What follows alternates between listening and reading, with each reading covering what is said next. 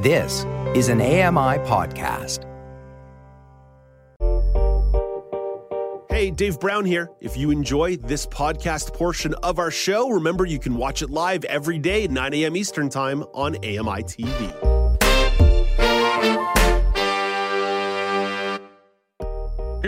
Morning. It is Thursday, February 15th, 2024. Welcome to Now with Dave Brown, coming to you on AMI TV. I'm Alex Smythe in for Dave. Let's hit those horns and go.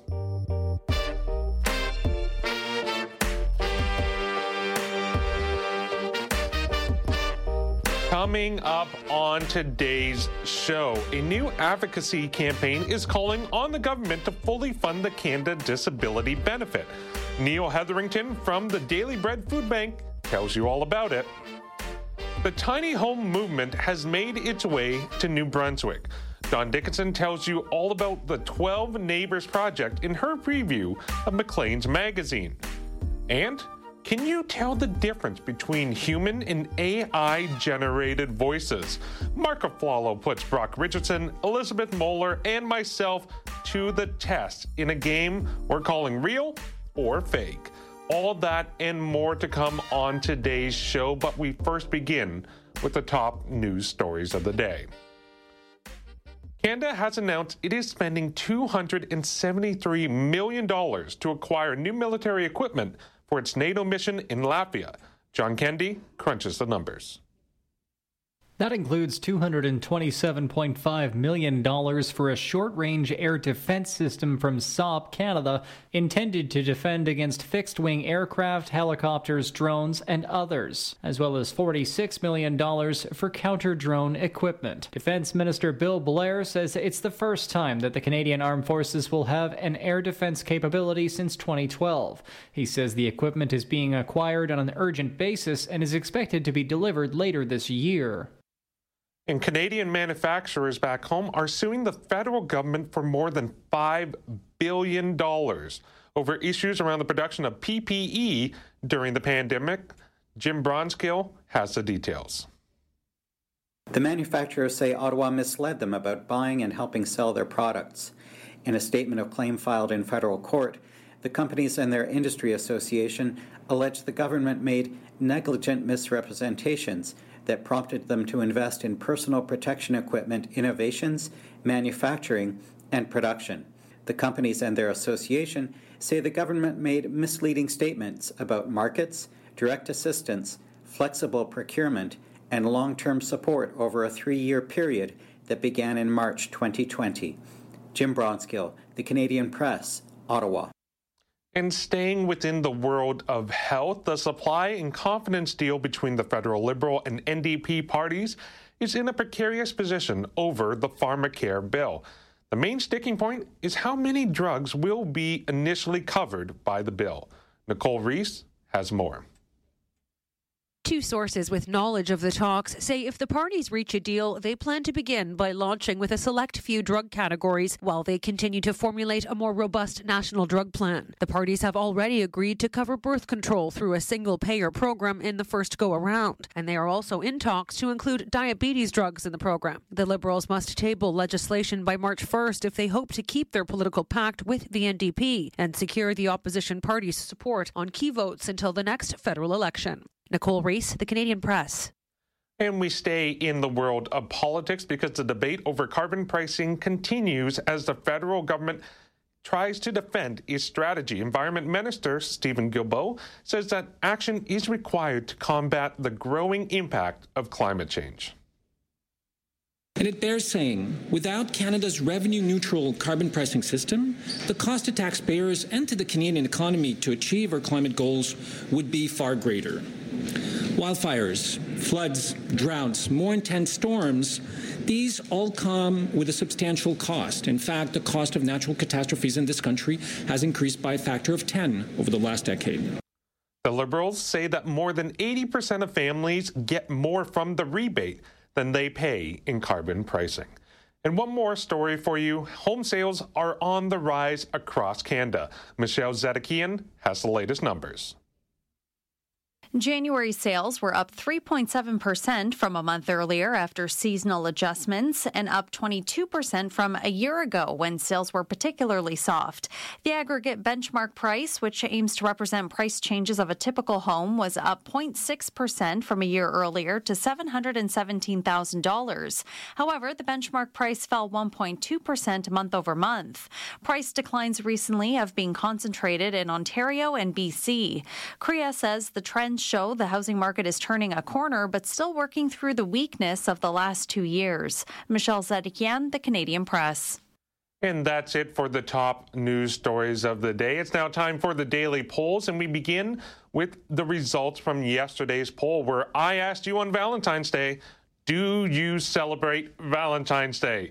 It was a divisive question, yes or no, and you responded in kind. 50% of you said yes, 50% said no. We had some uh, responses on Facebook. Christy wrote in, yes, I try to find a way to celebrate every day.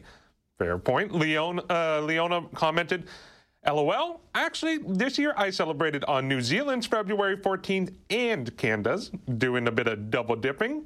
And Philippe chimed in, yeah, I will be celebrating the day even though I don't have someone to love, but I do hope that one day I will have someone to love very, very much. Well, thank you all for writing in and sharing your thoughts on the daily poll. Today's daily poll, it has to do with a segment that's going to be coming up later in the show with Marc Aflalo, and it's all about AI generated voices and audio. So I want to find out from you, how do you feel about the rise in AI generated voices in content? Good, bad, or indifferent? And you can vote on the poll through Facebook at Accessible Media Inc., through X at Accessible Media.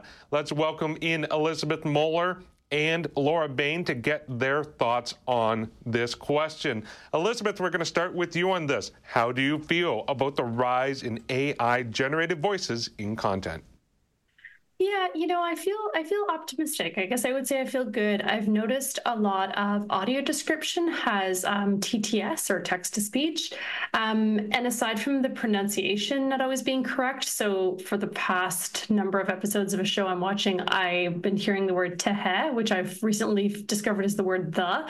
But I I think from an accessibility perspective, I'm really I'm really excited. Um, I grew up. I'm aging myself a bit in an era where audiobooks were on tape and they were really hard to come by. And I'm, I'm finding there's a lot more AI generated voices reading audiobooks, which is great. Some are some are better than others.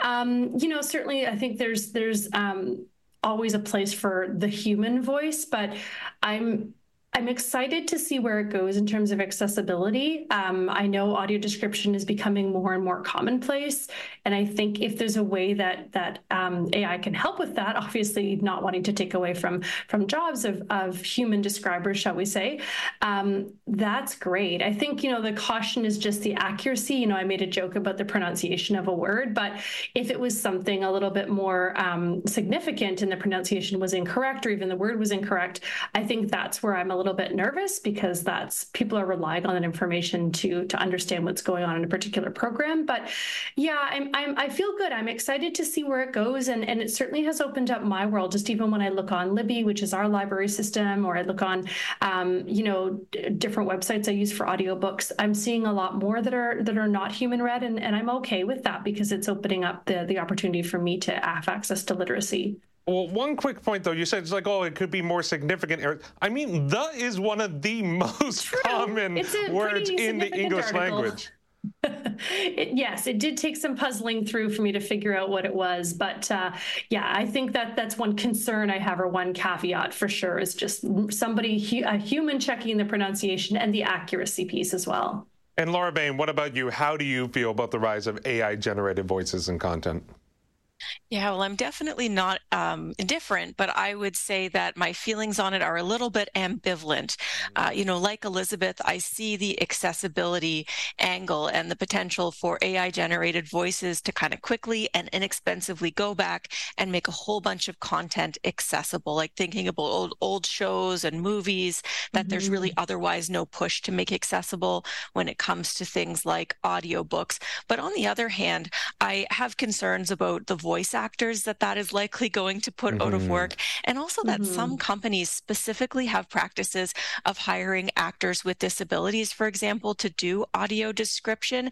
And I think you know we we mentioned it a bit there with the ta that there's also the question of the end product. Um, you know, and I think in some ways I might be a little more irritated by an AI voice than I am with something that's just uh, transparently robotic like Jaws. And then there's also a discussion to be had around cultural appropriateness of narrators.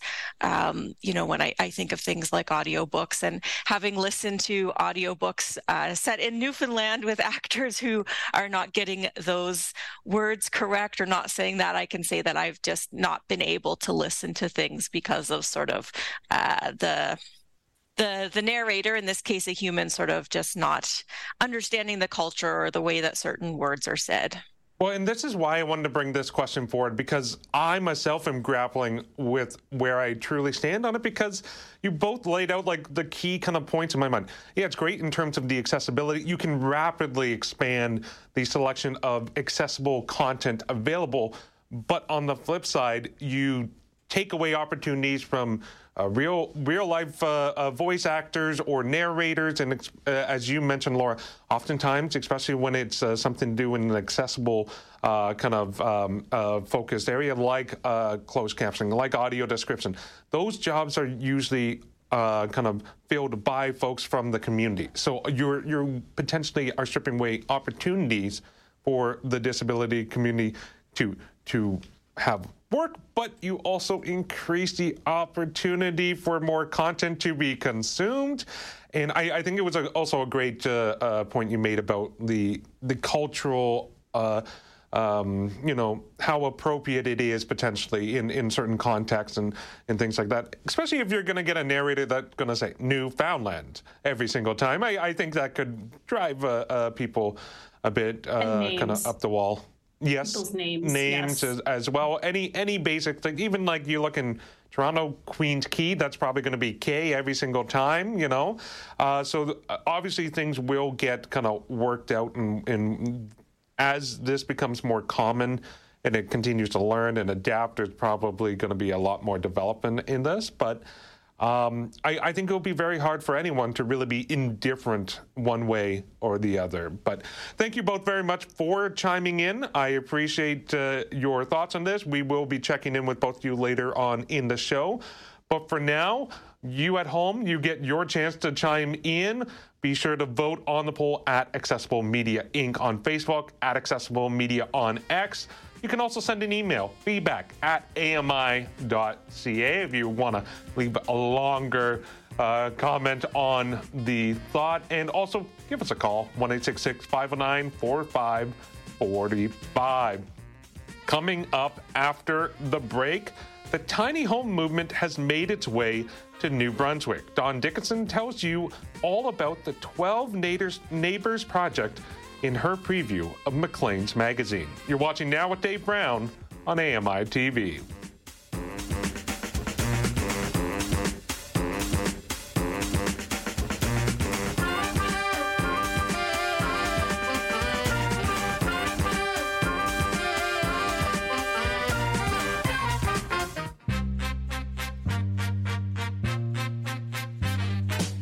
Welcome back to Now with Dave Brown on AMI TV and streaming in audio at AMIplus.ca. I'm Alex Smythe in for Dave. The tiny home movement is growing, and it has made its way to New Brunswick. A project called 12 Neighbors is, fo- is the focus of the article featured on this week's edition of Maclean's magazine on AMI Audio.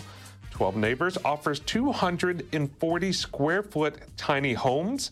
They're made in a massive 8,000 square foot donated warehouse. Dawn Dickinson has more on this story, and Dawn is the content curator for AMI Audio. Hello, Dawn. How are you doing today?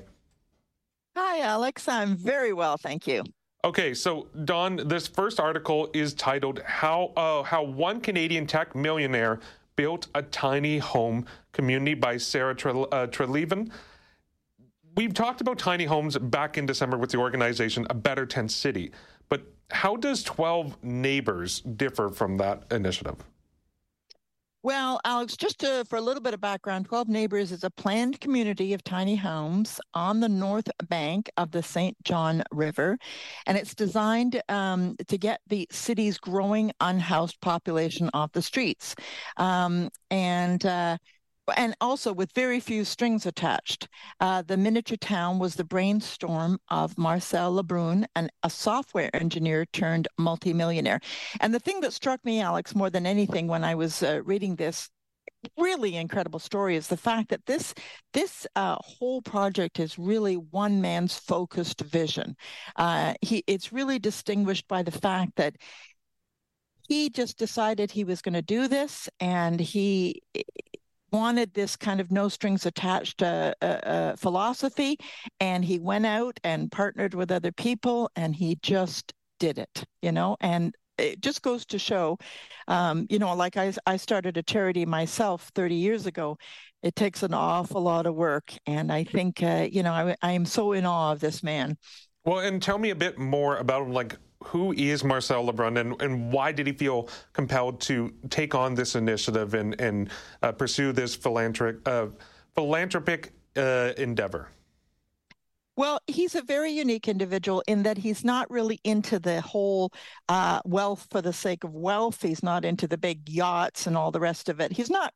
He's not what you would call your Musk or your Bezos kind of guy, right?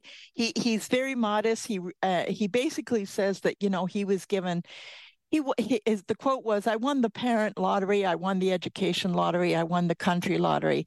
So he knows what he was given just by by birth right? And you know that's what i tell my boys. I mean you were born in a great country and and you know you have all the advantages. So he, he takes that philosophy and so when he made his money and he made an awful lot of money alex an awful lot of money. Um, he decided that he was going to do something really worthwhile, and he wanted to do something obviously for the local community. Uh, and uh, and this was the the result. Uh, you know, he he was a very um, you know, like he grew up in Cornwall, Ontario, and he was a, you know, French Canadian Catholic kid in a small Anglo town. He was not, you know, he had a very Canadian kind of upbringing, and he just didn't kind of buy into the you know the big yachts and all the rest of it he wanted to do something with his money that was really meaningful well, and, and so this article that uh, you are highlighting, it, it, covers all sorts of angles when it comes to the tiny home movement. And you, you did bring a clip from the show with you today. And, and in this section, though, it, it considers some of the general concerns around tiny homes and, and what they may be. So why don't we take a listen? Tiny home projects can be controversial. As with encampments, shelters, and safe injection sites, local residents and neighbors sometimes worry about an uptick in crime and occasionally a hit to their own property values. In Hamilton, Ontario, a 25 cabin community planned for the city's north end was nixed last October after sending off vicious infighting and threats of violence among advocates and city residents. Others worry that lumping dozens of previously unhoused people into a single, identifiable plot of land can lead to further ostracism. And so that was a clip from this week's edition of Maclean Magazine, which was read by Michael Wiley. And John, so there are rules when it comes to the tiny home communities that uh, folks need to follow. But like, what are uh, some of these rules, and what is being done for their safety? Well, uh, as you heard in the clip, there are many objections. And the great thing about it was that he really took into account these objections long before he decided that he was going to make this a reality. So he he partnered with a lot of people. He talked to a lot of uh, uh, support uh, kind of um, agencies in the area. And basically, when it came down to it, he wanted a, a place where there were few rules, um, but there are uh, some. Uh, you must be relatively physically independent. Um, there are accessible units, but um, they're obviously much fewer. Uh, you must maintain control over uh, your home and avoid creating an unsafe environment. And when residents expressed concern about safety, uh, Lebrun decided that he was going to hire a night guard and install a security gate. So he's one of these guys that's really responsive and he he doesn't you know he doesn't sugarcoat things. He he he sat down with the local agencies and and as i say the local companies and said yeah we know there are objections as the clip uh, you know the audio clip had stated. Uh, um, and he wanted to address all of them but he wanted to address them in such a way that you know right from the start the community was a success. And so, for folks at home who want to learn more about the 12 Neighbors uh, initiative, they can visit 12neighbors.com. That is with the number 12. Dawn, you had another uh, article from Maclean's that still stays within the theme of, of housing. And so this next one is all about renovictions, specifically when it comes to the city of Hamilton, which has become the first city to enforce an anti renovictions policy. And for those who don't know, renovictions are when the landlord evicts a tenant by claiming they will complete major renovations on the unit. Now, this article did a great job laying out, you know, some of the figures, but what has the state of rentals been like in terms of Hamilton, which is going to be where I'm soon going to be calling home as I, I become a renter? What what did the article lay out as the figures? Yeah, well, you really have a personal interest in this, Alex. Um, I thought it was really good to kind of pair these two articles together, you know, to show the the the the the sides of the stories, right? I mean, Hamilton has seen astronomical, uh, skyrocketing increases in the price of housing, rentals, uh, as well as ownership, um, from um, 700 on average a month for the one bedroom in two, 2019, all the way up to uh, 1500 by the end of 2023. Uh, landlords are literally doubling their profits on a monthly basis. So something had to be done.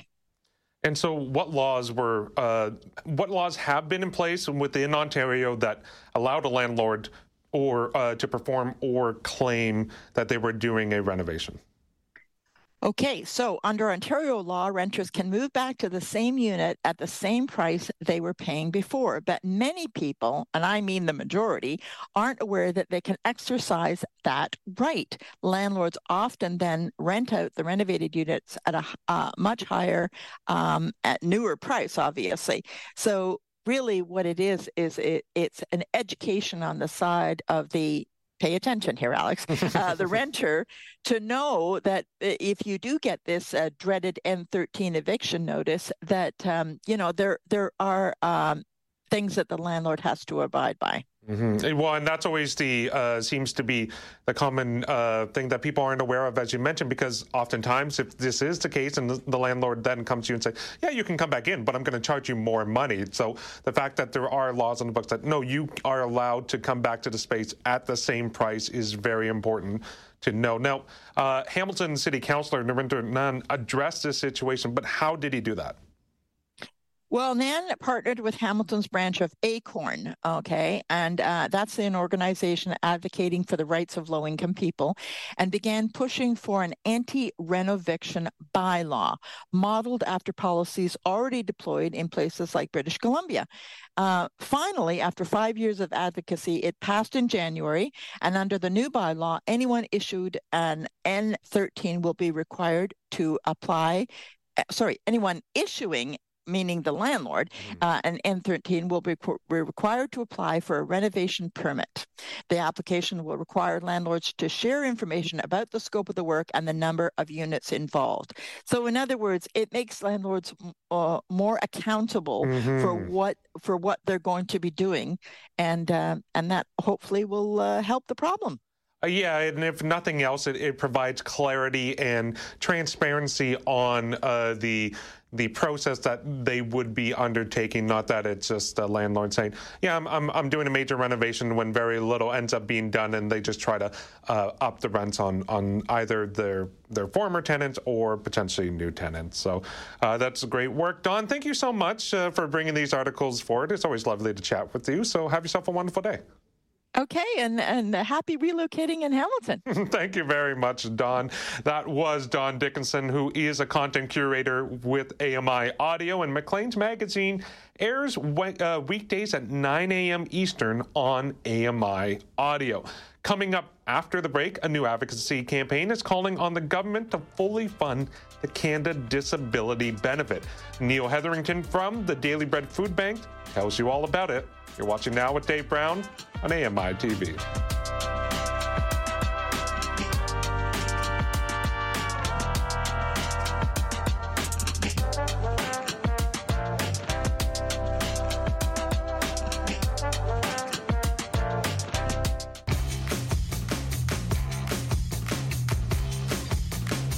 Welcome back to Now with Dave Brown on AMI TV. I'm Alex Smythe in for Dave.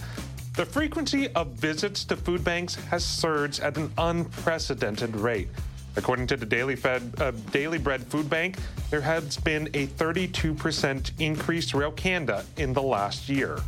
In Toronto specifically, one third of food bank clients have a disability or health condition. The organization indicates the, that financial aid, such as the Canada Disability Benefit, have the potential to alleviate the severity of food insecurity. They have gotten a uh, started a campaign to push the federal government to fund the benefit. Neil Hetherington has more details on this, and Neil is the CEO of the Daily Bread Food Bank. Hello, Neil. How are you today? Good morning, Alex. It's nice to chat with you. It's nice to chat with you as well. So, uh, can you talk a bit about some of the specific challenges that folks with disabilities face when accessing not only sufficient food, but also nutritious foods as well? Well, I think the, the challenges that they're experiencing, um, they're exacerbated by the fact that uh, the income levels of so many people who uh, have a disability are um, uh, are suppressed.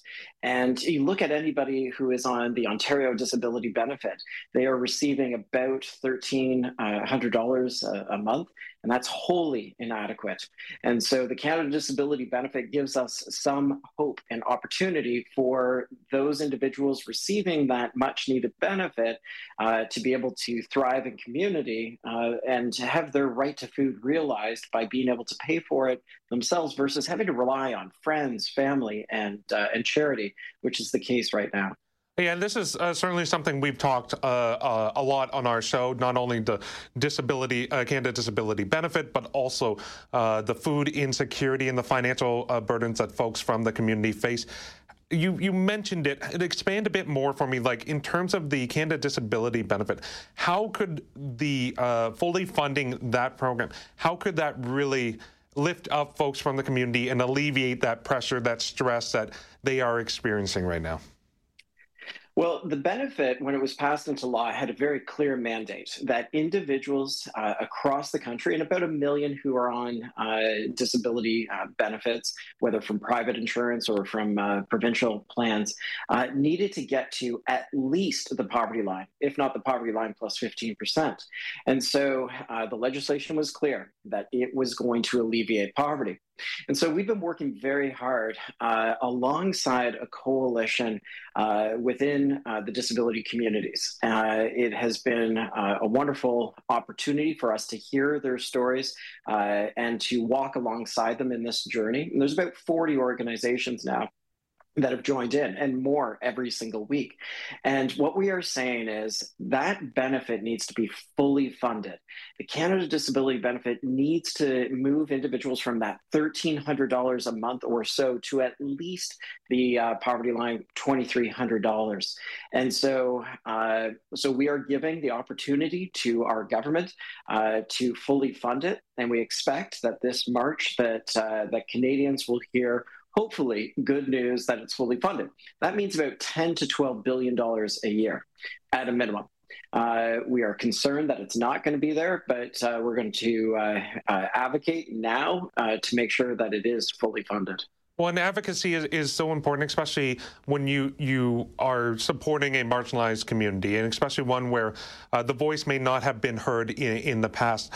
It, can you speak a bit about like what it means to to take on that that role to really become an advocate and, and support the disability community um, putting pressure on the government as a national organization. As you mentioned there's other organizations that have joined joined the call like that that's got to be a, a big step forward and a, a, big push from your organization. Like what does that mean and what have you heard from the folks that you do represent in in yeah. joining this this fight and pushing the government well, I think your your use of the word support is the the, the, the right word. Um, we see ourselves as a support. Uh, there are many who have been advocating for years and years and years for the Canada Disability Benefit. Folks like uh, Defend Disability and Disability Without Poverty, um, who have taken the lead. And what Daily Bread has simply done is said, how can we provide resourcing to be able to amplify the message, uh, to be able to, whether it's on social media or paid media or earned media, to be able to make sure that every Canadian knows it's their responsibility uh, to uh, that everyone in community can thrive. Um, and so we want members of parliament to know that uh, uh, this is an opportunity for them to alleviate a situation with a very targeted group uh, that will benefit a million Canadians. So we, we've been uh, very uh, uh, blessed in many ways to be able to walk alongside and support uh, the disability communities across the country. And for folks at home who are, are uh, listening to this interview or, or want to get involved, want to lend their support as well, what can they do to help support and, and uh, get involved in, in this campaign? Well, we've had about 60,000 letters sent to uh, the Deputy Prime Minister uh, Freeland uh, now, and, uh, and we need many, many more. So we're very hopeful that people will go to fundthebenefit.ca. It's as easy as we could possibly make that website, fundthebenefit.ca. In about 25 to 30 seconds, you can send a member of parliament uh, your concerns uh, about making sure that it, what is going on is atrocious and that there is hope with the Canada Disability Benefit. We can all get involved uh, in this. And so spreading that word, visiting that website, joining that coalition of some 40 organizations now, and the tens of thousands of people who are behind this campaign. And, and so my hope is that in Ottawa uh, this March that there is an announcement which will result in uh, individuals who are relying on disability benefits uh, to be able to fully thrive in community, uh, to be able to have their right to food realized, to be able to afford at least the basics at the very, very minimum. And so we're going to walk alongside them in that journey and we're going to get this done. Neil, thank you so much for your time. I know you are a very busy person, so I appreciate you taking the time to chat with me, and uh, I appreciate all the work you and your organization are doing. Thanks so much, Alex, for amplifying the message. I really appreciate it. That is Neil Hetherington. Neil is the CEO of the Daily Bread Food Bank. And as he mentioned, if you want to get involved in the campaign, fundthebenefit.ca, fundthebenefit.ca. Ca. In 60 seconds, Elizabeth Muller is here with the weather story of the day. But first, here's Canadian press reporter Karen Rebo with your morning business minute. Canada's main stock index gained almost 1.5% yesterday on broad based strength. Toronto's TSX index surged 304 points to close at 20,889. New York's Dow Jones average gained 151 points, and the NASDAQ gained 203. In Tokyo this morning, the Nikkei index climbed 454 points, and our dollar is trading overseas this morning at 73.85 cents US. Some earnings reports came out from Canadian based insurance insurance companies last night. Great West Lifeco Inc. says its fourth quarter net earnings were $740 million, up from 452 million during the same quarter a year earlier. Profits from continuing operations were down by more than half for the company's Canada segment. Manulife Financial is reporting a $1.66 billion profit for the quarter ending December 31st, up 81% from the same quarter the year prior. From the Canadian Press Business Desk, I'm Karen Rebo. Thank you very much, Karen. It's now time for the weather report with Elizabeth Muller. Elizabeth, you want to kind of rain on my my parade, or in this case, maybe snow on on my parade. It's been so or dry the last little while in Toronto. Snain on your parade? I don't know if snain is the word, but we're gonna make it one. Yeah, unfortunately, get ready for some snow in southwestern Ontario. After a few weeks without much snow, that beautiful weather that we had, we are expecting a pretty significant amount of snow today, and this is going to make it difficult to drive or walk, especially in the afternoon because of those strong winds that are going to reduce visibility on our roads. Snow is expected to start falling around midday today in the greater Toronto area. And depending on where you are, we could see anywhere from 5 to 20 centimeters of snow by the end of the day. So just take care if you are traveling today, especially in areas hit hardest by those snow squalls. We are expecting more snow in the coming days as well, unfortunately. And after the system moves through, we're going to have several days of lake effect snow, which means more blowing snow and potentially dangerous conditions for traveling. The snow is starting in the west this morning and is going to move east throughout the day. By late afternoon, we're going to see snow reaching the greater Toronto area, and by the evening, it'll be in the Ottawa region.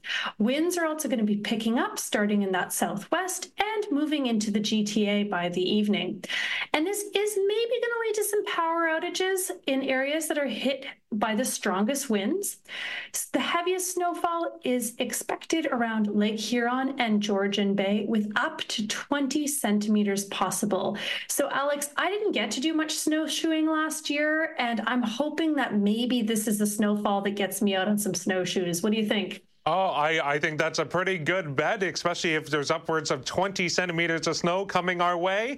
Uh, but it's all a question of not only does it come, but how long it lasts and as did well. Did you bring your boots, Alex Smythe? Did I, you bring your boots? Not to Toronto this week. I'm in my nice, uh, slippery uh, running shoes. So it's right. going to be an interesting uh, commute back to the hotel. Elizabeth, thank you so much. I'll check You're in with welcome. you later today.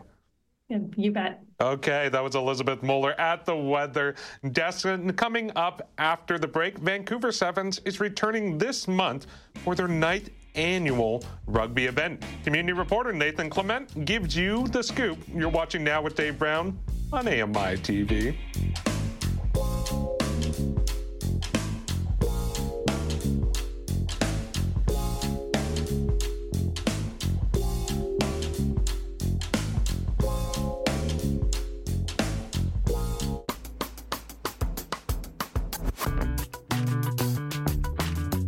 Welcome back to Now with Dave Brown on AMI TV. I'm Alex Smythe. Calling all rugby fans, the ninth annual Vancouver Sevens is returning next week. The event will run over the course of two days at BC uh, at the BC Place Stadium. Community reporter Nathan Clement is in Vancouver and has the details. Hello, Nathan. How's it going? Hello, Alex. I'm doing well. How are you doing today? You know, I can't complain yet. We're supposed to get snow later, but uh, that's for that's for after the show. In the context of uh, now, I am doing just fine. But that's not what we're here to talk about, Nathan. We're here to talk about rugby. So, what's so special about the Vancouver Sevens? Uh, the Rugby Sevens, uh, Vancouver's especially, is Canada's lone event of the Rugby Sevens circuit that goes all around the world and it's just a great weekend of energy, life, and noise as all these great rugby nations come to Vancouver to take part in three days of fast pack, uh, fast pack sport.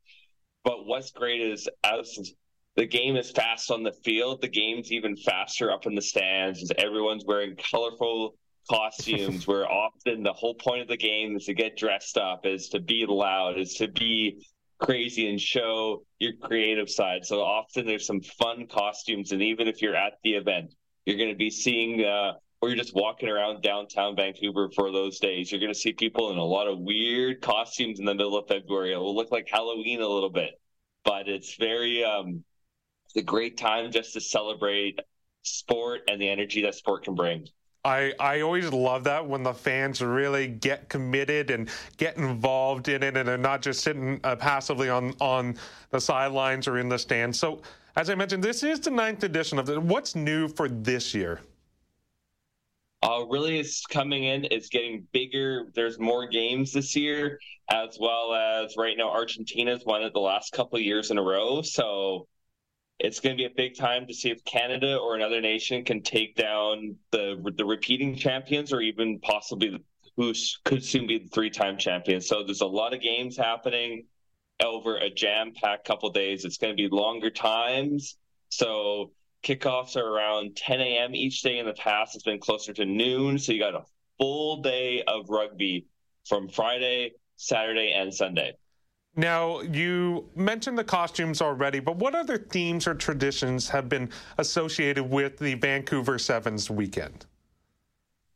Uh, often, um, it's been really big on just having people come together. It's very, very huge on the grassroots side of things for bringing uh, different rugby clubs uh, out and really helping grow the Lower Mainland's game, but also throughout the province as well. So there's a huge part of a lot of uh, Vancouver and um, BC has strong contingencies on the women's and the men's side of uh, rugby sevens and Canada's rugby program. So it's a great way of celebrating the grassroots uh, foundations of the sport here in the province and in the city. Now, uh, so we, what about the actual facility? You know, it's being housed uh, and hosted at BC Place Stadium. Any tips in terms of the accessibility uh, kind of considerations folks should have if they plan to attend?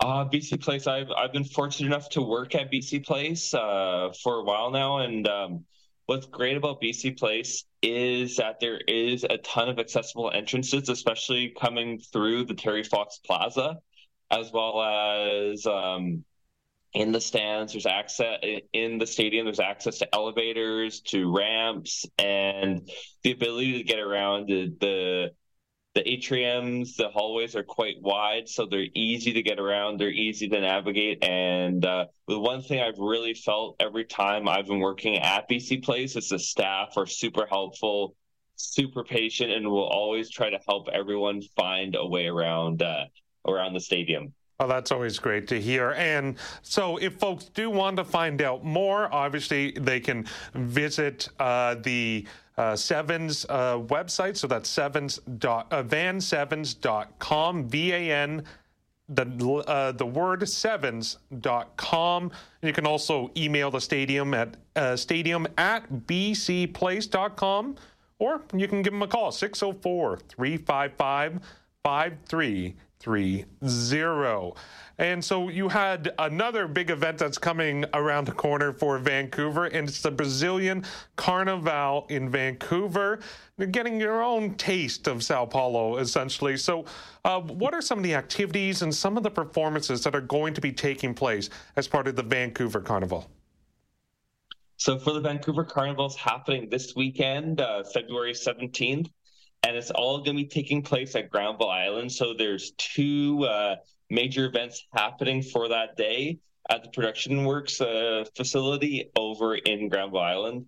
Is the family event. So, starting in the morning around 11 a.m. till about 4 p.m., it's going to be the access for kids to learn about Brazilian culture, but also see samba, see different dance styles, and participate in face painting. There's also going to be a carnival uh, costume contest and that's going to be all for families and all for all ages throughout the morning. Then later on in the evening, starting around nine, there's going to be a massive uh, dance party where there's going to be different music musicians coming in and just a giant celebration of Brazilian culture, and bringing that sun to uh, to a Vancouver winter. I, I love that you have something for the families, for the kids, and then something for the adults later in the evening. Something for everyone. Now, in terms of collaborations or partnerships, who have uh, been a part of the, the festivities this year? Uh, the part of the festivities this year is Elements Brazil, as well as La Removida and Van City Jerseys are all taking part in really trying to get get the clothes out, get gear out, and just create a way that everyone can celebrate this season, but also find a way to grow and build this into multiple years down the line. Oh, that's perfect. And if folks are interested in that event, you can give them a call at 604 566 0999. You can also send an email, plaza at latincouver.ca. And so that is Latin, L A T I N C O U V R dot C A. You can also visit latincouver.ca, spelled the same way. You had one more uh, uh, event you wanted to highlight, Nathan, and this is to do with the Invictus Games. They're a year away, and the city of Vancouver is gearing up for one of the biggest events in adaptive sports as they will be hosting Unconquered Sports Day on February 19th. So, what is the significance of Unconquered Sports Day? What does it represent? Uh, Unconquered Sports Day is a celebration of adaptive sport, first off, but also, as you said, one year till the Invictus Games comes to Vancouver and Whistler. So this will be about the sixth or seventh edition of the Invictus Games, but this is going to be the first Winter Games for Invictus. So this time next year, there's going to be tons of adaptive sports all across the Sea to Sky region primarily at the uh, Unconquered Sports Day. It's going to be happening at the Seaforth Academy right by Burrard, the Burrard Bridge, and right by the old Molson Brewing uh, factory. But they're going to be celebrating uh, sitting volleyball, uh, indoor rowing, um, wheelchair curling, and multiple other sports, and just trying to show everyone what the power of sport can do, but also bringing that attention and just bring people into this amazing world of para and adapted sports. And the thing with the Invictus games is uh, they they just transcend beyond just parent adaptive sport as well. There, there's other significance to it. Can you talk a bit more about the significance of the Invictus games? Yes, uh, the Invictus Games, the celebration of people uh, who've been in service for the for their militaries of their home nations, and just the celebration of sport and overcoming obstacles and overcoming uh, life's adversity. So it's a great celebration of togetherness and just the power of the human movement, human brain, and the human heart all coming together. Oh, this is perfect, Nathan. Thank you so much for for bringing these topics forward, and uh, have yourself a wonderful day. We will be hearing a bit later from you in the show when it comes to uh, the uh, adaptive sport up, uh, the parasport update. But for now, I bid you adieu. Thank you so much. Thank you very much.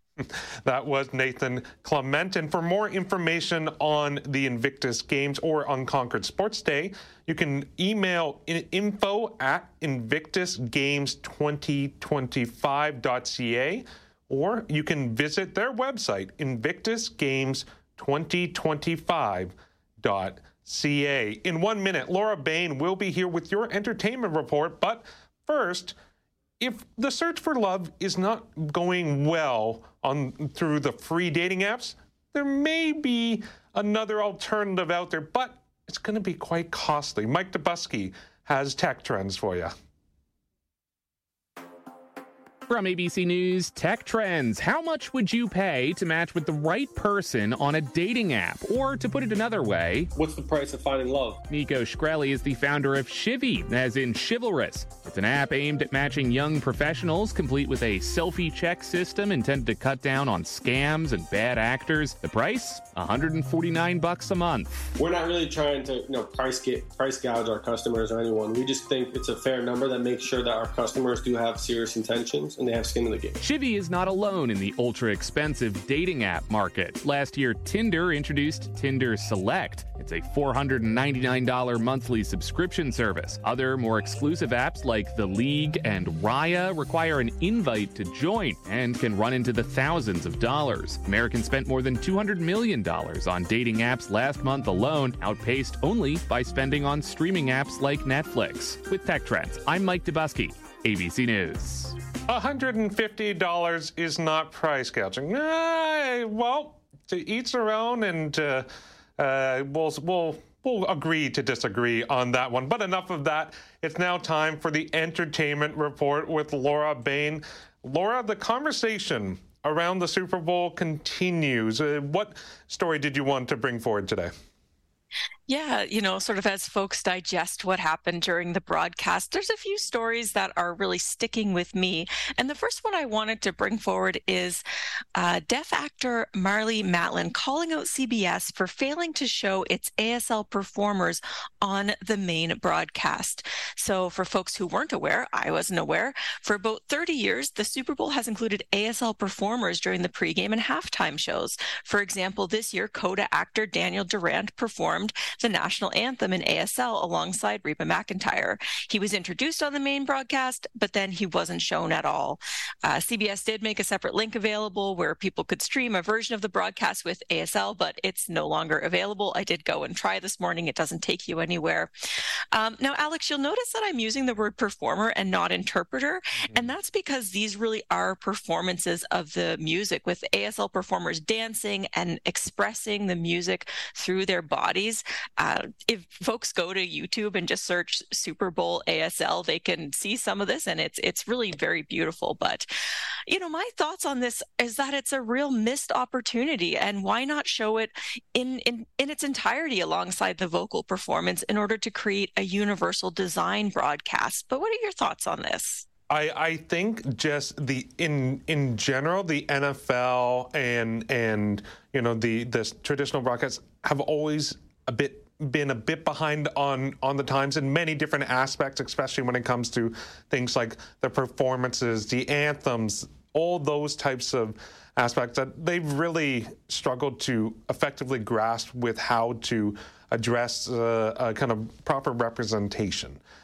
I'm not surprised mm-hmm. that they they've been called out for you know not really uh, highlighting ASL, but I think in general when it comes to sporting events, when it comes to performances, everyone could do a much better job when it comes to representation, whether it's through ASL, whether it's through you know closed captioning, whether it's uh, you know alternative uh, uh, language broadcasts that would be available. Like I, I think you know you need to be able to treat it like you do with uh, uh, another language, you, you often have heard, oh, well, here is the, uh, the Spanish language broadcast, or, you know, when it comes to hockey, it's like, oh, well, here is the, um, we have the Punjabi uh, language uh, broadcast, things like that. But there are other options available. I think these broadcasters are making so much money that you, you could probably you know uh, you could you could put together another feed another uh, of like broadcast uh, um, channel that you could have the Super Bowl the biggest event of the year the most watched uh, TV event ever on another kind of outlet or stream that you could allow that has interpretation on it.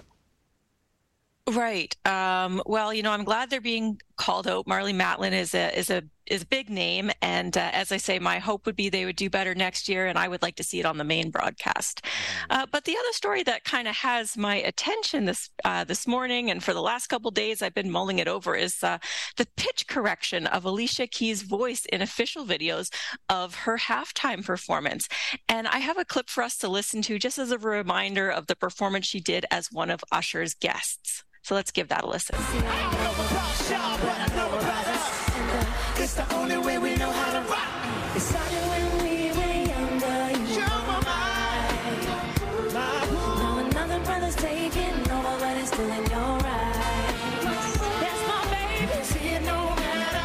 So for me, it, it, it it sounds okay. Now, in fairness, Laura, I I've never been one to be able to truly tell pitch. That's part of the, the issue living with with hearing loss. But uh, clearly, some folks at CBS and and the performers say they felt differently. Okay, so that was just to be clear, that was a bit of a reminder of the halftime show. We didn't have audio available to us of the actual note in question, mm-hmm. but the note in question is right off the top of her performance when she goes into If I Ain't Got You, a big beautiful song. And kind of the day after the Super Bowl, I had heard some buzz online about her missing this note off the top. So I went back and I listened. I listened to it a couple times and I thought, no, I think she sounds on point.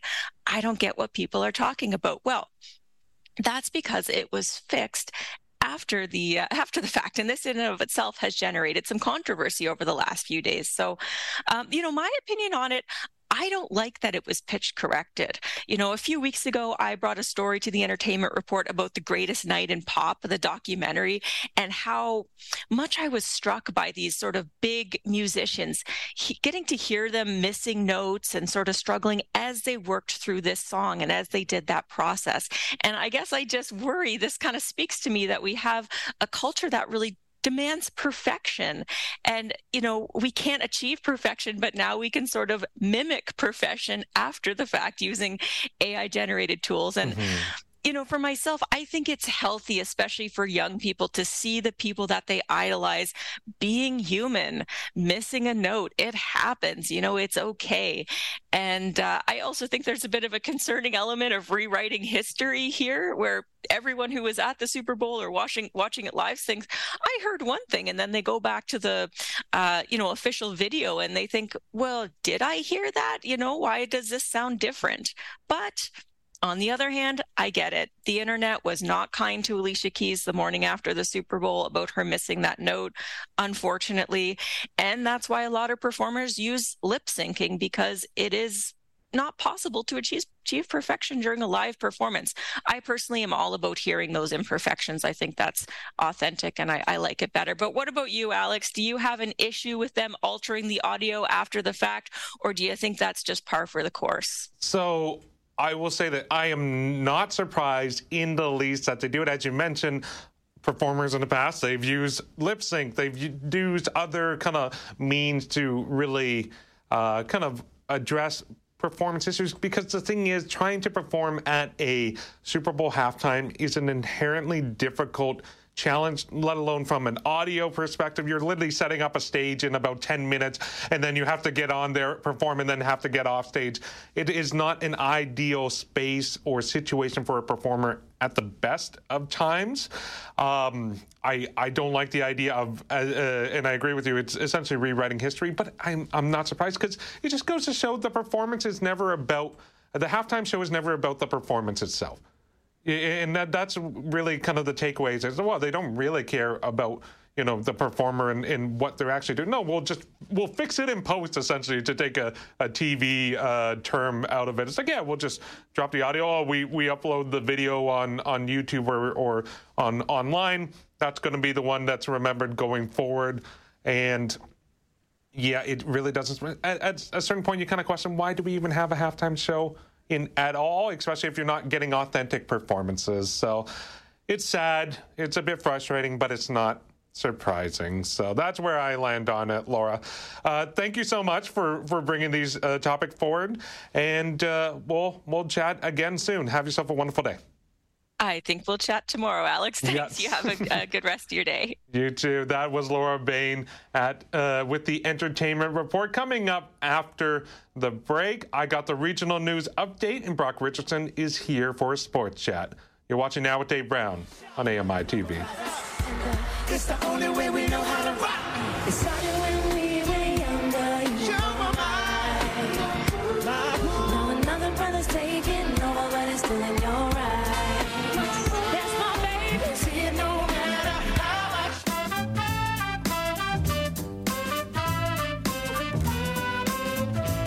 Welcome back to Now with Dave Brown on AMI TV. Come to you on AMI TV and also streaming on AMIplus.ca in audio. I'm Alex Smythe in for Dave Brown.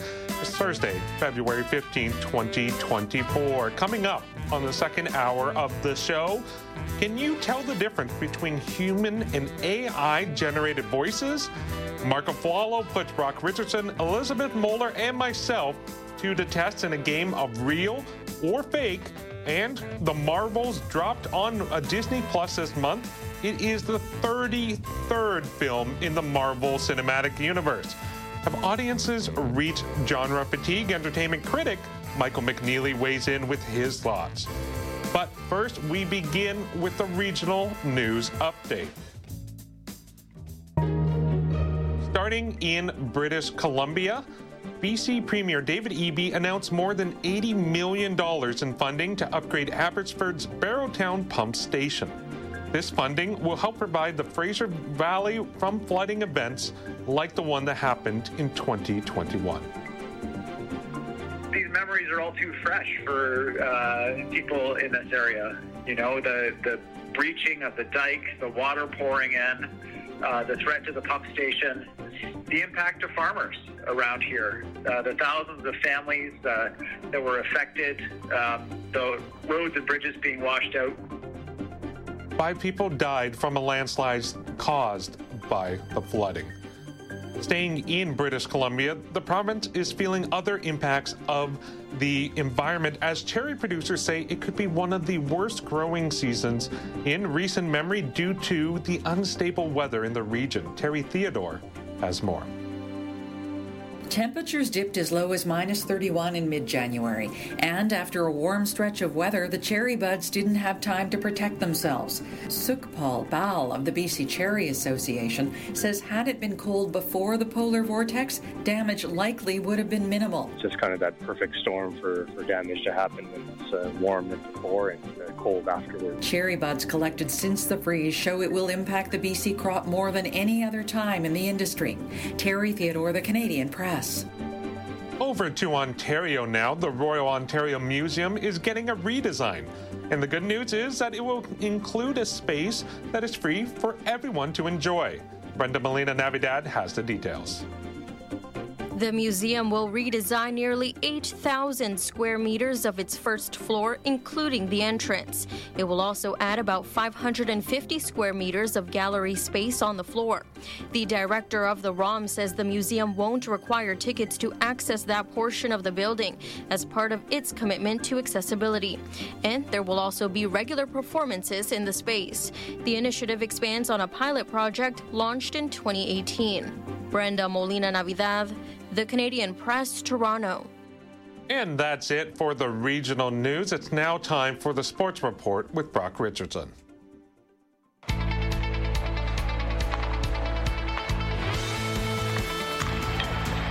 Before I welcome in Brock, I wanted to share one story with you. So, Kansas City Super Bowl parade turned from joy to tragedy as gunfire erupted at the end of the parade. Ben Thomas has more. Kansas City's fire chief says 22 people were shot when gunfire erupted at the end of the Chiefs Super Bowl parade. Stephanie Meyer at Children's Mercy Kansas City says they treated a dozen patients. 11 of which are children with nine gunshot wounds. Those children between the ages of 6 and 15. All of those patients we expect to have a full recovery, none of which are in critical condition. As for their emotional state, fear the one word I would just use to describe what we saw and how they felt when they came to us was fear. That sound courtesy KMBC. Radio station KKFI says its DJ Lisa Lopez Galvan, host of Taste of Tejano, was killed in the shooting. The Chiefs trainer says players and coaches were on buses at the time, returning to Arrowhead Stadium. I'm Ben Thomas. So let's turn to some lighter fare around the world of sports and celebrate the career of one of Canada's greatest curlers. So Brock Richardson, it was a pretty big story that came out that Jennifer Jones, who is one of the top female curlers in the country, is retiring. Yeah, uh, this is something of a. Uh, I will say it's a bit of a surprise to me, only because um, she did begin this uh, four-year cycle after the last uh, Winter Olympics, which usually indicates that they're going to stick around for another uh, four year cycle. Obviously, this is not the case, uh, given that this is only year number two into the cycle. Uh, Jennifer Jones is, quite frankly, the um, epitome of curling. When you think of curling, you think of Jennifer Jones. There's obviously names like Colleen Jones. Kerri Einarson is is bringing herself up there, going for uh, four in a row now. Uh, I believe it is for the Scotties. It's just unbelievable the the impact that this woman has had not only on herself but on others around the game. So just to hear that and see that it's uh, it's very very uh, good. And I heard reports, and I'm not exactly sure who who uh, Colleen Jones is uh, coaching uh, this time around, but Jennifer Jones' game, uh, first game of the tournament, is uh, against Colleen Jones' team that she is coaching. So it's kind of ironic that both individuals have six Scotties, and uh, they're they're competing against each other in the first game. So pretty pretty cool history could could happen here. The other thing I'd say, Alex, is it's not clear as to if she wins the Scotties Championship whether she'll go to uh, to to to the World Championships with with the winning team.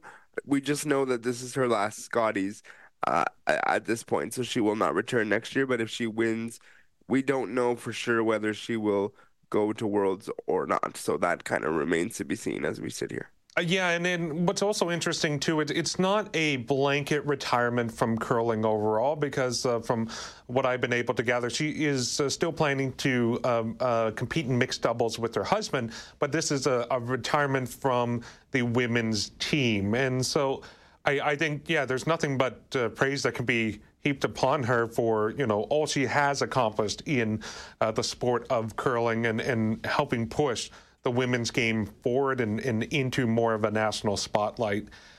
It it is a bit surprising in, in the sense too, because curling it's always a tough one because even like 15 20 years ago it was seen as a much older person's game but you've seen the rise of younger top level athletes really start to kind of take center stage and, and become more prominent that uh, jennifer jones is only 49 and you could argue there could still be plenty of, of game left with her if she wanted to continue. But I, I think part of that is it's the evolution of the game from when she started to where where we are now. And I think when you look at the situation you alluded to with keeping into mixed doubles with her husband uh, Brent Brent Laing, I think that's something where you can say, okay, this is sort of still this way I can sort of do things with my husband and still kind of keep myself in um, in the game. I wouldn't be surprised remotely, Alex, if she ends up um, coming in the broadcast booth with the TSN. And I, I mean, absolutely no disrespect at all to to what I'm about to say here, but Russ Howard, who's been on the broadcast, uh, Cathy Gauthier, and um, uh, Vic Rauter, they are all getting up towards that sort of retirement age. So TSN is going to have to fill the void. And to me, Jennifer Jones is a person where I could say, yeah, I could see her being in the broadcast booth, but right now she's kind of stepping away, but also saying, I'm still going to be involved. She could also coach, quite frankly. And I think that's, you know, that that's where we could be. So lots of doors could open for Jennifer Jones, but really well deserved career and retirement. Multiple medalists, as I mentioned, the six time Scotty championship and she's won Olympic gold medals. It's she just she she speaks to the success of the game of curling for sure. She is a winner for sure. Now, speaking of broadcasting and broadcasters, Brock, uh, you, you, came across a uh, a new first when it comes to baseball in the Oakland A's. Yes, so they are hiring uh, Jenny Cavnar, uh, and she's going to be their primary voice uh, for the Oakland A's, which is the first time in history this will happen. This is pretty uh, remarkable. It's a good thing that we're going to see this. We've seen uh, women be involved in color commentary, um, things like that, and sideline reporting, but to have her be the main voice is something that's really, really cool. And so wish her nothing but the best and I don't and I think this is going to be the first of many scenarios where you're going to see women step up and be that lead voice for the broadcast. Oh, and what's interesting already because uh, with Oak, uh, with the Oakland Athletics, they've already have a female PA announcer in Amelia uh, Schimel. So this is just kind of adding to getting more female voices in in the the world of professional baseball, which you know, there hasn't been that presence before. So it, it, it's very much a welcome change, and it's great to see that a team is really kind of pushing forth and taking that initiative to take those steps. Somebody's got to take the first step, Alex, and it's it's it's nice to see that somebody. You know, I don't I don't want to say this to be. You know, it's nice to say that somebody sticks their neck out in a positive way and says we support this and we're gonna build on our already existing great platform. So I look forward to uh, to, to listening to her do some broadcasts. I have luxury of having MLB extra innings in the summertime, so I'm going to tune into some Oakland Athletics game purely just to be supportive of this groundbreaking change in the sport. So I love it. Great. And Brock, thank you so much for bringing these stories forward, but you don't get to go anywhere because you're going to be appearing on the next segment with myself, Elizabeth Moeller, and Marc Aflalo, because we are talking all about AI generated voices. And for you at home, that is also the subject of the daily poll, where I'm asking you, how do you feel about the rise of AI generated voices in content? Good? Bad? Or indifferent. And you can vote on the poll on, uh, through Facebook at Accessible Media Inc., through X at Accessible Media. But stick around because after the break, Marc Aflalo are going to put the three of us to the test to see if we can determine the difference between AI and real voices. You're watching now with Dave Brown on AMI TV.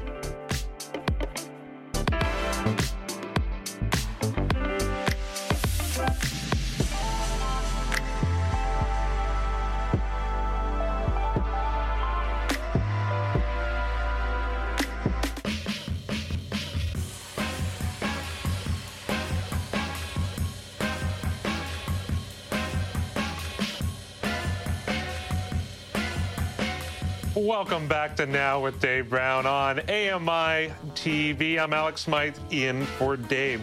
With the increase in artificial intelligence, it's becoming more of a challenge for people to distinguish what is a human voice and what's an AI generated voice. On a recent episode of Access Tech Live, Marc Aflalo played some audiobook clips and had his team share their guesses. Well, Marc decided, you know, that was so much fun why don't we try that again on our show? So, Marc is going to do the same thing with a panel of now uh, folks, including myself, Elizabeth Moeller, and Brock Richardson. So, let's welcome everyone back in. Elizabeth, hello again. Thank you for rejoining. Not a problem. Happy to be here and play along and have some guesses. Brock Richardson, thank you for uh, getting out of your comfort zone with sports and talking about audiobooks and and no, AI generated voices? No problem. And Marc Aflalo. Hello, no, no, welcome. I don't know whether or not I should thank you for putting this forward yet. Uh, I, I think I will reserve my judgment, judgment until after we finish playing. But, Marc, like, how did the panel do on Access Tech Live when it came to discerning whether the voices were artificial intelligence or if they were human? Not a, not a great job. Uh, they actually were, I would say, split down the middle, but not even. Most of them got it all wrong. And the fun part about this is not only, of course, the panel, but everybody behind the scenes who are going to be playing along with this and people at home watching. So this is going to be a, a fun experiment, and I promise we don't hold any grudges afterwards. This is just all in good fun. Fair enough, Marc. I'm handing the reins over to you. Take it away. So here's how this is going to work, lady and uh, gentlemen. We are going to be playing a series of clips. This is a fictional story that I created and had recorded by either humans or AI. Uh, after each clip, we're going to give you each an opportunity to guess whether it's human or AI, but I'm not going to tell you the answer until the very end. That way, the suspense is building. So, everybody ready? Let's do it. We're ready. Okay. Let's do it. Here is clip number one. We'll call him Jason. Once upon a time, in a lush green meadow, there lived a bird named Alex. Alex was a free spirit soaring high in the sky, singing sweet melodies. One day, while flying over a farm, Alex spotted a chicken named Dave. Hmm. Okay, who wants to go first? I'll, I'll, take the first guess. You know, it's my my name is in the story. I'm spotting a chicken How named convenient Dave. there, isn't it? I I think this one is AI generated. Okay, Elizabeth. I'm going to say this one is Jason generated, person generated. Okay, human. And uh, Brock? I'm going to go with human as well. Okay, let's move on to the next one is Cindy. Let's play that clip. Dave was different from all the other chickens, with his bright red comb and confident strut. Alex was smitten and couldn't resist flying down to meet Dave. They quickly became inseparable, spending their days exploring the meadow and sharing stories. Alex, what do you think? I, I think this one's AI generated as well. This one is harder, but I think this one's AI generated as well. Okay, Elizabeth? AI. Okay, Brock? AI. Okay, I like the consensus here. Very cool. Let's move on. Let's move on to Elmer. He's a good one. I, I named him myself. Despite their differences, Alex and Dave fell deeply in love, proving that love knows no bounds. As the days grew shorter and the air grew colder, Alex knew that it was time for him to fly away for the winter. The thought of leaving Dave behind filled him with sadness, and he found it hard to say goodbye. Mm, this is a hard one, Alex. I, I am gonna go uh, human just because I love Elmer's voice. So I, I just Okay. want to have a conversation with Elmer. We can't fault you for that, Elizabeth. I'm going to go AI. Okay, and Brock. For the exact same reasons as Alex, I really hope it's a human voice because I want to talk to him. Okay, let's let's move on to Brittany, everybody. As he flew, he thought of Dave and the memories they had shared, and he knew that their love would keep them together even when they were miles apart. Mm, Alex. Ooh, that's a that's a quicker one.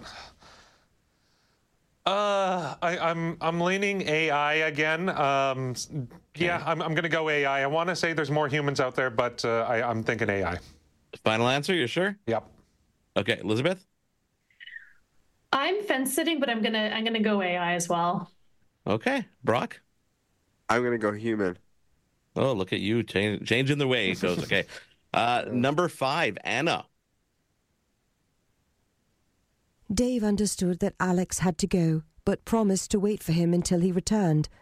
With a heavy heart, Alex spread his wings and took to the sky, leaving behind the meadow and the love of his life. Mm, Alex. I I think this one's human. Okay, Elizabeth. Human. Okay, Brock. I'm gonna be the difference again. I'm gonna say AI. Oh, Brock. Okay, we've got one more, and this one uh, is Nellie. Let's take a listen. As the winter months passed, Alex never forgot about Dave. He longed for the warmth of the sun and the sweet smell of the meadow. Finally, the first signs of spring appeared, and Alex knew it was time to return home.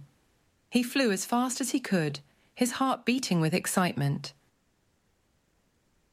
Okay. Okay, Alex. Okay. Okay. Uh, I'm gonna go human uh, for the last one, and it's just a, a, a lovely, lovely end to the story. I, I appreciate that story. I'm going human. Elizabeth.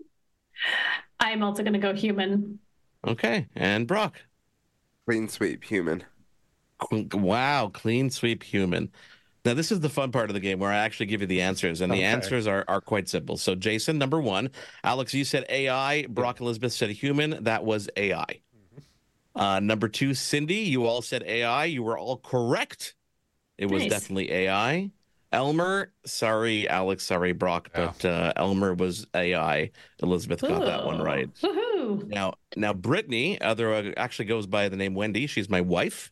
she is not AI as far as I know. Um, so uh, Brock won that one, thanks to wanting to be different. Anna, uh, human. So Alex and Elizabeth got that one. Brock, you wanted to go different, but you know what? You shouldn't. have- You should have listened to your friends. And the final one, you all said human, right? Yes. You were Yep. all Yeah. wrong. Ooh, that was okay. AI. So, uh, you know, as you can tell, clearly this technology is getting a little bit better than it was even just a year ago, to the point that it's almost indistinguishable at times. Um, so yeah, it's it's it, this is this is why we play these games. And I'm curious what you guys at home thought about that one as well. hmm Yeah, and definitely the, be sure to leave a comment or uh, post on our Facebook or other socials. That Marc, thank you so much. This was such a fascinating exercise because you, you start to kind of try to identify and, and pick apart. It's like, well, what what does what is the cadence like? What what about the Yeah. the tone and the inflection points and things like that? The fact that none of us were 100% accurate clearly shows that it is essentially indistinguishable. There may be certain kind of um, uh, voices or, or generated uh, lines that may kind of sound or, or raise a, an, a flag in our, our minds, but overall, I mean, it's pretty seamless. So thank you for, for uh, putting this together for us and have yourself a wonderful day. Thanks, Alex. Thanks, everybody. And Elizabeth Moeller, thank you for chiming in and, and being a part of this. Uh, we'll chat with you in the roundtable. Sounds good. And Brock Richardson, thank you so much for taking a bit of extra time and, and joining in on the fun. Have yourself a wonderful day. You as well. And so, Marc Aflalo, he was a part of Access Tech Live, which is airing today at noon. And you can catch that on AMI TV Thursdays. Coming up, oh, but before we get to the break, we also need to talk about what else is coming up on AMI, and that includes The Pulse this weekend. Joeita Gupta chats with Andrew Leland about the book A Country of the Blind, a memoir at the end of sight. That's The Pulse, weekdays at 2 p.m. Eastern on AMI Audio. And you can also catch the podcast on all major platforms as well as YouTube. Coming up after the break, The Marvels dropped on Disney Plus this month. It is the 33rd film in the Marvel Cinematic Universe. Have audiences reached the point of genre fatigue? Entertainment critic Michael McNeely weighs in with his thoughts. And before we get to that, here's the Parasport update with Nathan Clement. You're watching now with Dave Brown on AMI TV. Welcome back to the Parasport update, produced in collaboration with the Canadian Paralympic Committee. I'm Nathan Clement.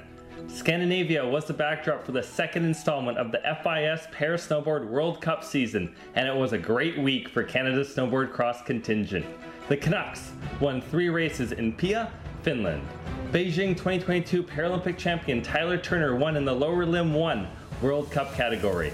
In the Europa Cup races, a part of the race week, Alex Massie claimed victory in the LL2 and Chase Nicklin won the LL1. From Europe's north, we head back home as preparation reaches a critical stage for Canada's wheelchair rugby team. With just over a month until the 2024 Paralympic qualification tournament in New Zealand. The 12 person team brings together the same squad that claimed silver at the 2023 Para Pan Am Games. Headlined by Zak Madell, Trevor Hirschfield, Mike Whitehead, and more took part in a prep camp in Toronto to open February. Leading the next month's tournament, Canada will draw in Group B and face off against Brazil, the Netherlands, and New Zealand. The qualification tournament offers three spots to fill out the eight teams who'll be taking to the courts in the Paris Paralympics this summer. That's our time for this edition of the Parasport Update presented by AMI Audio. Check back next week for more news from the world of adapted sports.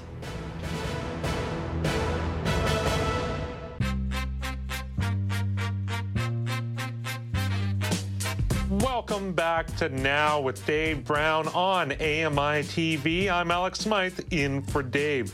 The Marvels dropped on Disney Plus this month. It is a sequel to the 2019 film Captain Marvel. It is also a continuation of the television miniseries Miss Marvel. And it also happens to be the 33rd film in the Marvel Cinematic Universe. Hmm.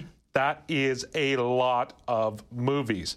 Have audiences reached genre fatigue, though? Michael McNeely has some thoughts, but before I welcome him in, let's take a, a look at the clip from the trailer. Captain Marvel, the Annihilator. Carol Danvers flies to a city. He took everything from me.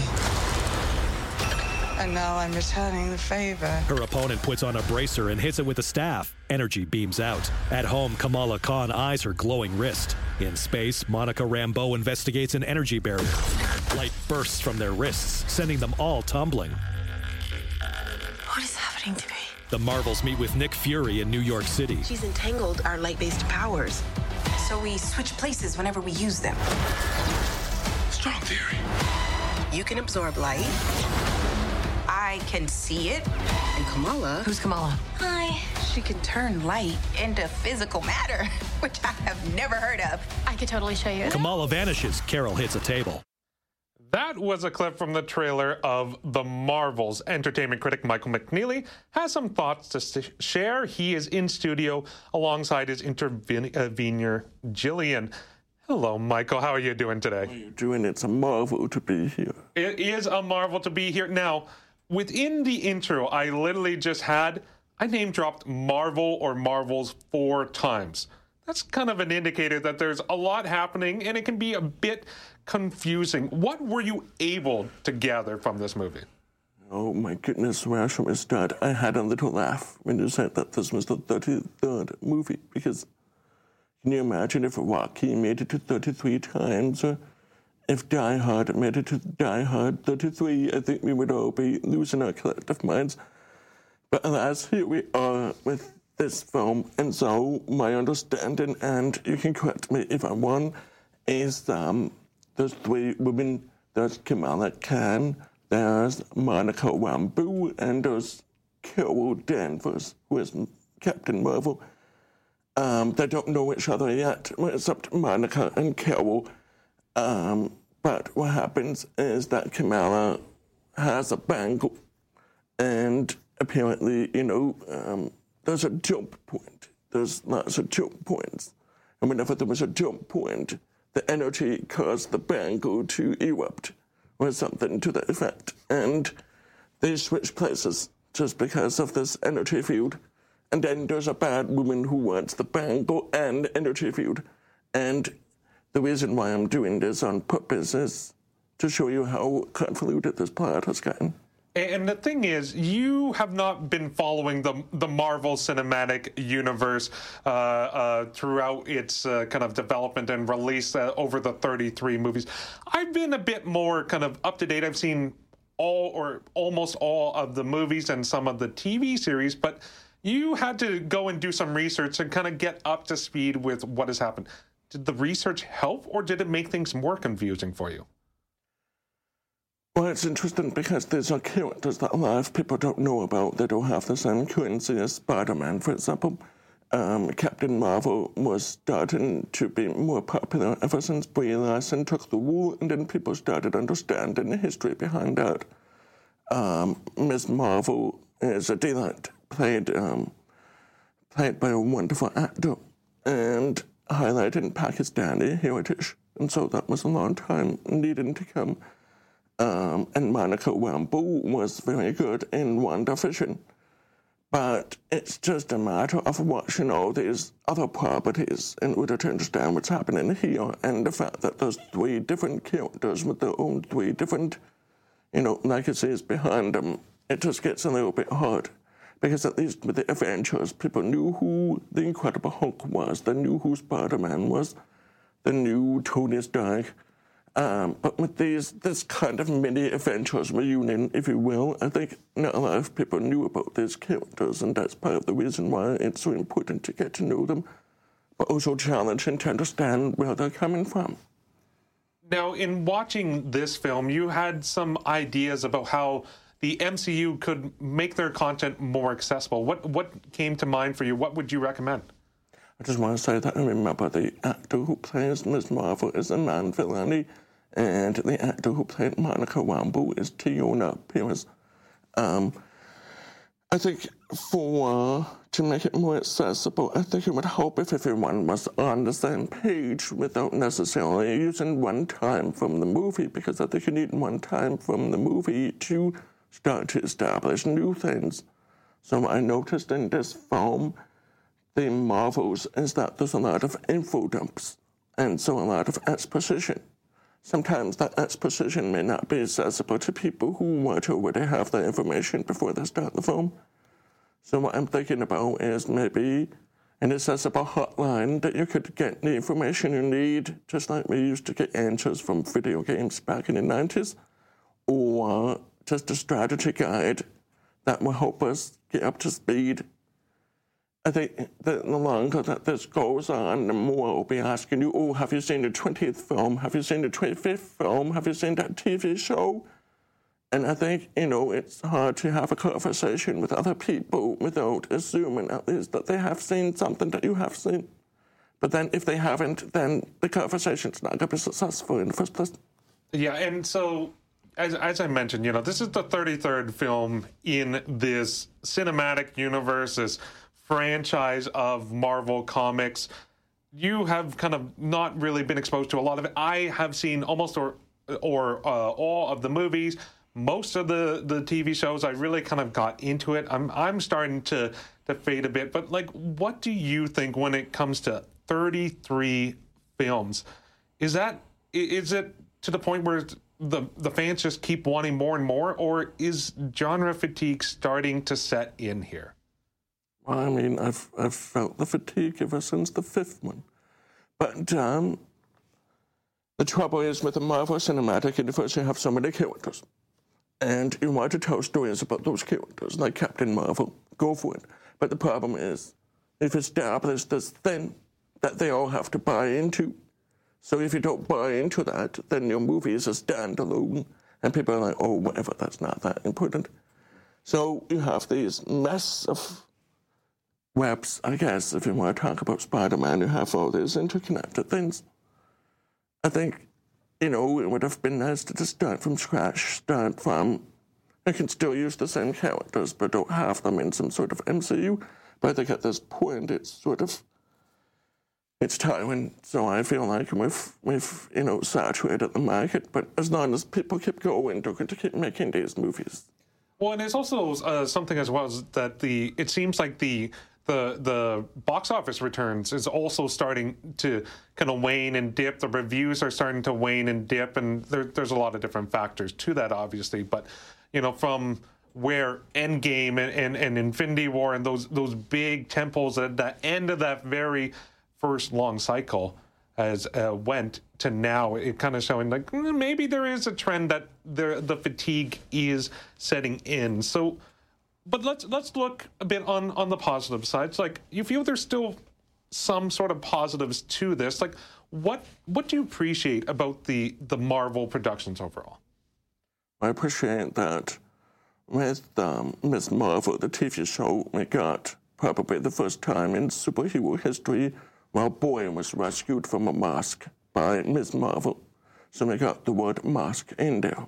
That cannot be overstated because we have no Muslim representation at all up to this point. Um, so if we start talking about superheroes and we start saying their diverse aspects, I'm all for it. I'd love to see more superheroes with disabilities as anybody within this station. And we're not just talking Daredevil. We do love a Daredevil, but we like more. Um, so I think with something like the Marvels, it's three women coming together and you know what, spoiler alert, they're not killed. Um, and that's something that's especially after Scarlett Johansson's character was killed, people were wondering what, what does it mean to be a woman? In the MCU, doesn't mean you're just gotta do this great big sacrifice because nobody can really write a compelling character arc. So this is good. It's it's a little bit too late sometimes because the first wave of the MCU was mostly men, mostly white men, and Gwyneth Paltrow, who had no idea what was going on if you watch her interviews, she doesn't even understand what the MCU is, but that's perfectly fine. She's an actor. This is a job. Um, but going forward, more people, more diversity is always a great thing, especially in these, you know, box office well, and and uh, I know we we've talked on this show before about the uh, the, the the Marvel series Echo, which is uh, profiling uh, a a character who has a limb difference and then also has uh, uh, hearing loss as well, and and authentic casting has been put into it. You know, so they are taking those steps, which are positive. But that said. Eh, the the the film process turns on. More and more movies are getting released. Madame Web just dropped. You know, it doesn't seem like there's any end in sight or, or slowing down of the development of Marvel properties. How much longer do you think this genre can sustain itself and be still popular, be a moneymaker for the studios? The thing about Madame Web is that since I last checked, it's 14% on Rotten Tomatoes, making it the worst MCU movie yet. Um, and there's not really much more to say about that. It's just.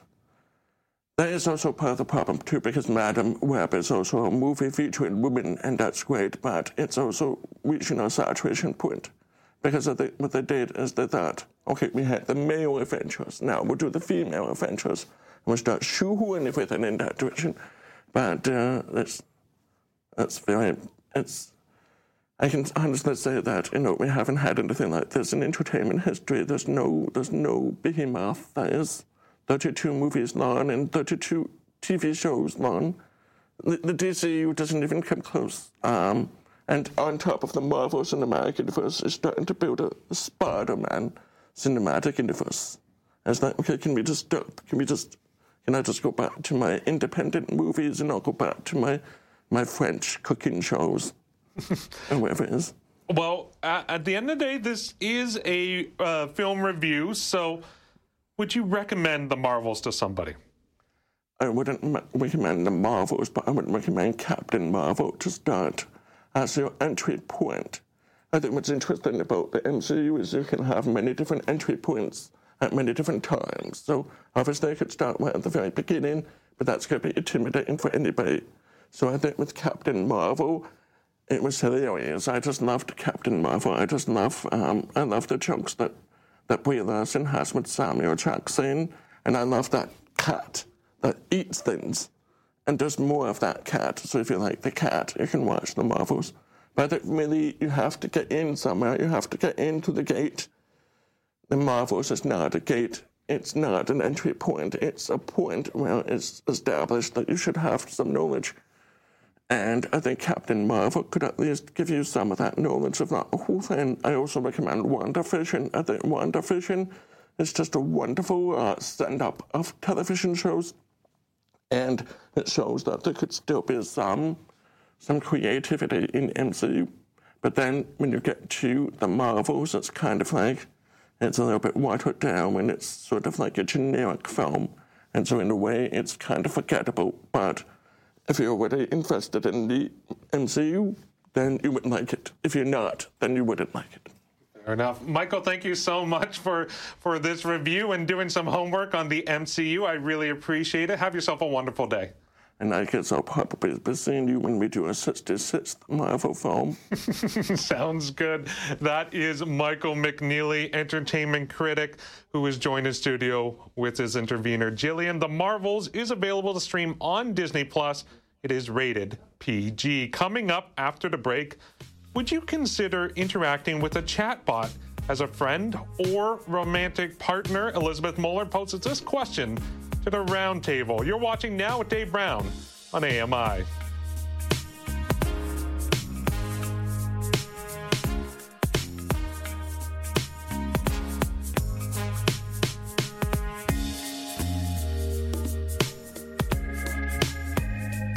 Remember, there's always a lot of ways that you can get in touch with the show. Social media, that's on your phone, that's on your computer. You should be able to handle that one. At Accessible Media on X. At Accessible Media on X, you can tag the company, you can write right at us, you can respond to X's. Can't call them tweets anymore. You can respond to X's.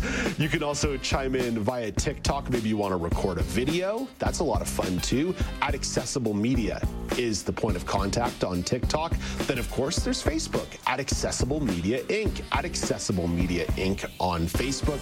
And that's the same point of contact for Instagram too. At Accessible Media Inc. At Accessible Media Inc. on the gram. Then, if you want to be a little more old school, well, maybe it's middle school when you talk about email. That's feedback at ami.ca. Feedback at ami.ca is the email address. Now, maybe you want to make Alexander Graham Bell super happy and pick up the phone and give the show a ring a ding a ding and 1 866 509 4545. 1 866 509 4545. If you go with the phone route, though, please give us permission to play your message on the air. I don't care what you have to say, so long as you say it to me. We've got thick skin, so let your voice be heard.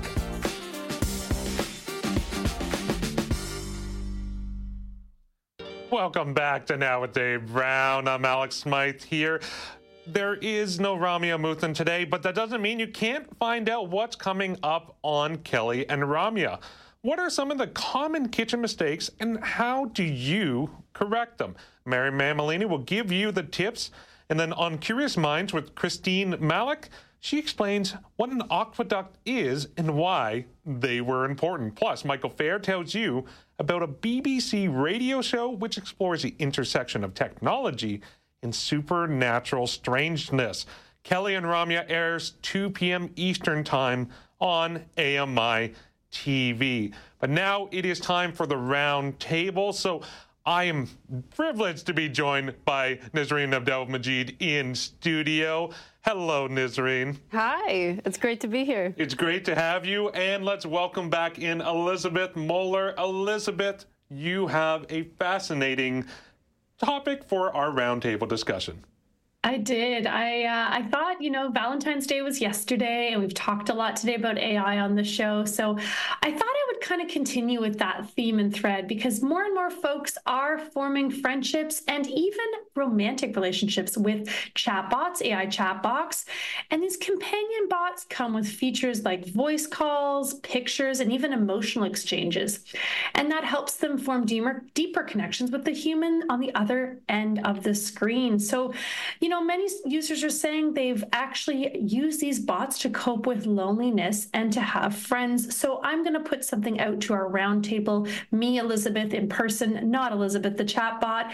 Would you consider using an AI chatbot for friendship or even romantic interaction or connection? Nazreen, I'm going to start with you. I don't see myself doing that. Um, I can see why people are forming relationships and friendships, you know, using AI.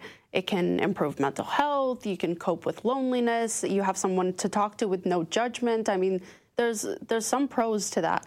I can see that there's a lot of cons to this because um, I feel like it's driving people to have unrealistic expectations. You're not having real conversations.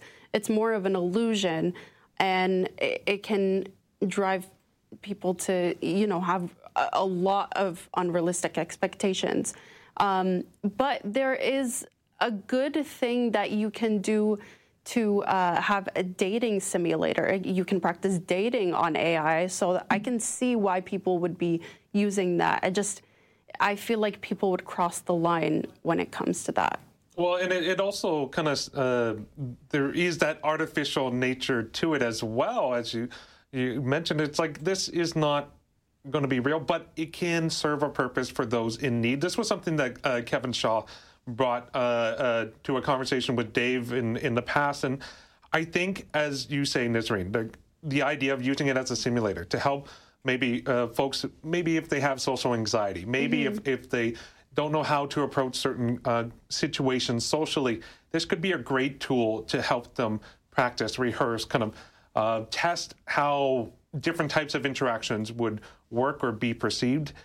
I I just don't know, especially in the where things are currently. I don't even think it's really all that convincing as a full-on simulator. Yeah. Whether it would be a romantic relationship or even a truly um, like engaging social uh, relationship. But uh, Elizabeth, you posed a question. What what do you think? What where do you uh, uh land on this?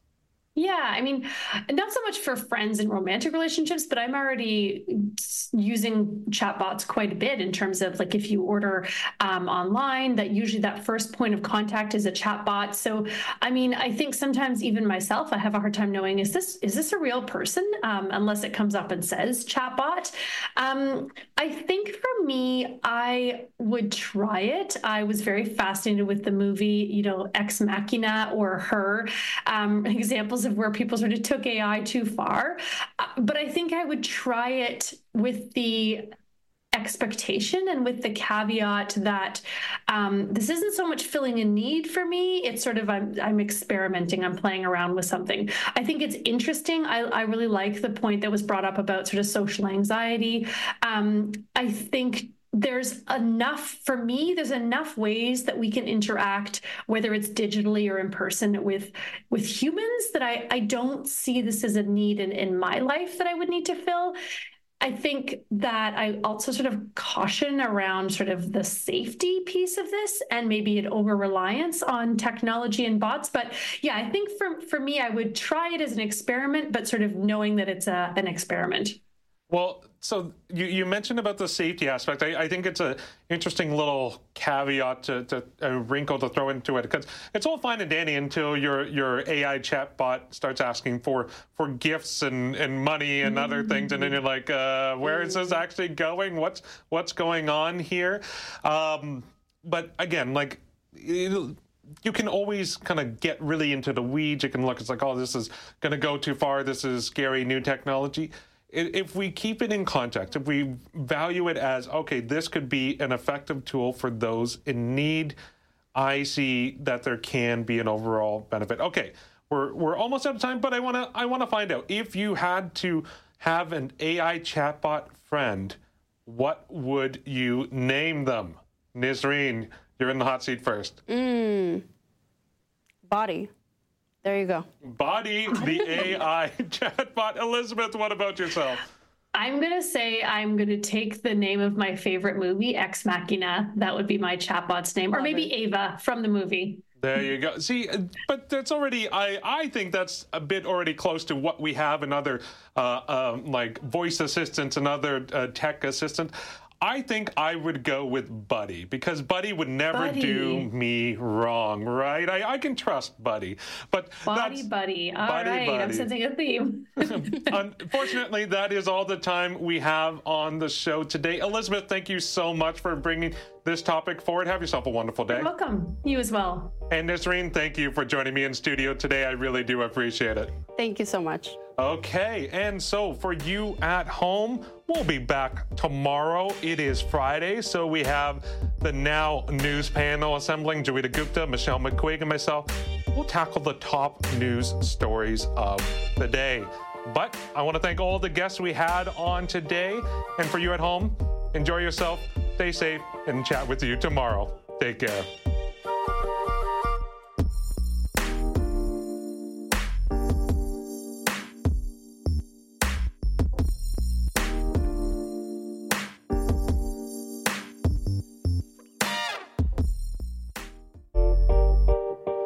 Hey, Dave Brown here. If you enjoy this podcast portion of our show, remember you can watch it live every day at 9 a.m. Eastern Time on AMI TV.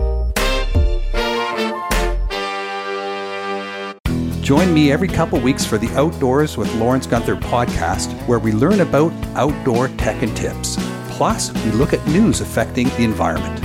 AMI's Outdoors with Lawrence Gunther is available from your favorite podcast provider.